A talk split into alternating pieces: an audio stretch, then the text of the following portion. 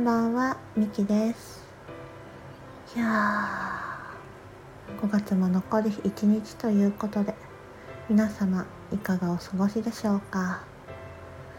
なんか今日はね、ほんとゆったりなトーンでお話ししていこうかなって思うんですけども、はい、絶賛寝起きでございます。今ね、22時過ぎなんですけども、やっぱなんだろうな気圧の影響からもあるしよく日中立て込んだりしていたからか。うんちょっと睡魔が睡魔と疲れが襲っていたので先ほどちょっと寝ておりました。はいでまた起きて行動しだすんですけども若干ぼーっとしながらの配信でございます。はい今日ねお昼にコーチング練習をコーチ仲間としていたんですけども結果として私がコーチ側はやらなかったんですよ。というのも最初に私がクライアント側でお相手の方がコーチ側をしたんですけどもこれお相手の方ともうんも伝え合ってるので言うんですけどもうまくいかないセッションだったんですよね。そう。クライアント側の私としてもすごいざわざわするし不安になる感じがあったしお相手の方もなんか空気がおかしいみたいな。なんかおかしいみたいな。うん。でお相手の方とパートナーシップがもともとある方だったんですよ。しかも。うん。で相互練習が2回目だったしその前からも認識ある方でうん。近況のね報告とかもしたりする方だったんですけどもそんなことが起きました。はい。でなんでそんなことが起きたかっていうのを結局検証を2人でし合っていたら私がコーチ役をする時間をカットしたというかなくなったっていう経緯です。なのでね本当お互いすごい勉強になる時間だったねって言い合ってました。うん。ねあの感覚あコーチングを受けてこんな不安に感じることあるんだってすごく思ったし相手の方も本当一番うん。こんな感じになったセッション初めてって。言ってたのでこれをコーチ仲間と体験できたのは本当に良い時間だったなって思ってます。何が原因だったかっていうのはいろんなものが組み合わさってるのですごく解消したってわけではないんですけどもまず本当に位置が違いすぎてた。向かう方向。クライアントが見たい方向とコーチが進んでる方向の照らし合わせができてなかった。目線合わせができてなかったのもあるしそれに気づいた時のコーチ側のコーチ側からの問いかけもなかった。うん、あの途中でね視点がずれてることって他のタイミング他のコーチングのセッションとかでもある時あると思うんですよね。なんか私もあったしなんかふわふわしている感じ。うん、でそこで取り戻す時間視点合わせがあったりするけどもそこもなかったしあと多分焦りが出てきてしまったりコーチンあコーチの方が焦りが出てきてしまった時に、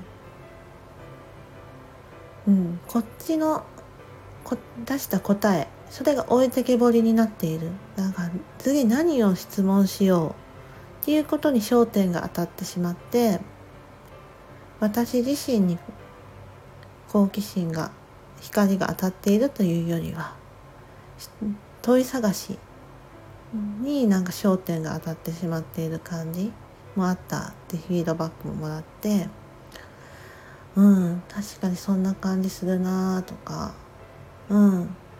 あすごい置いてけぼりになってるようなセッションだったのでもうねあこれを絶対に私がコーチとしてもしてはいけないなって思ったしいやすごく身になるね時間でした。そう。信じることいやパートナーシップは最初に最初じゃないけど 言っておくとある方だったんです。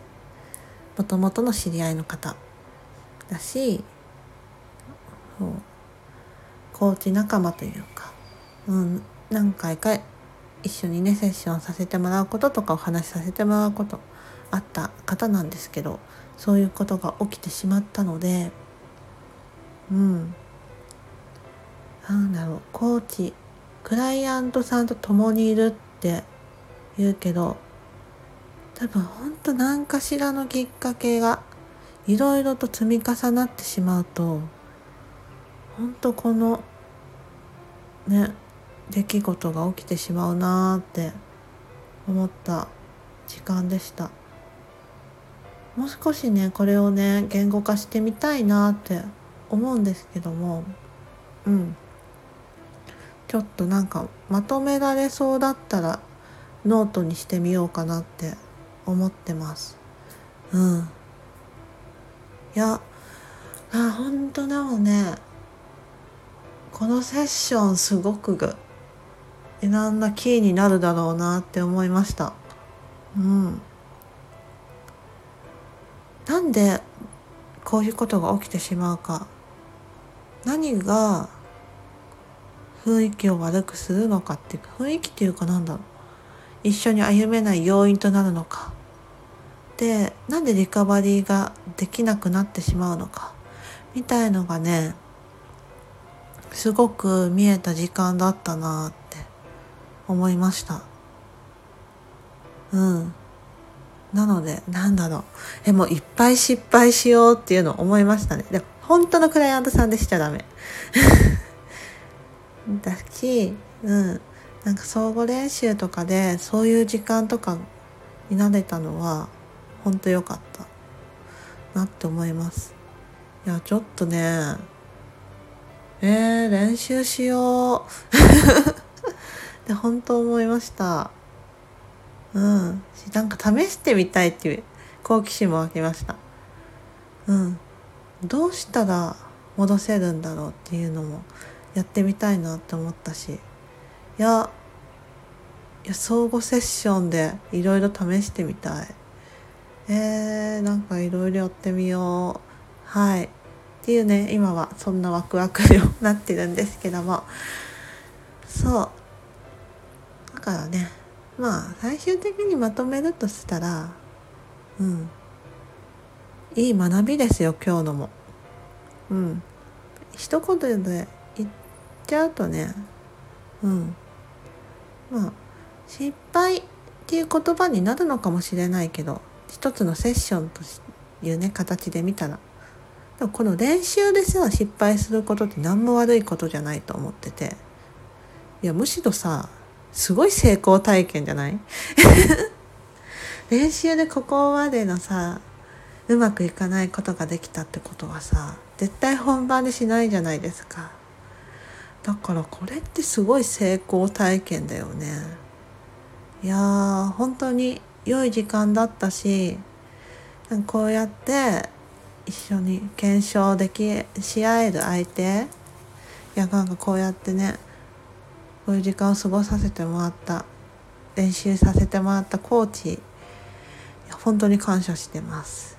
いやありがとうございましたっていう感じです。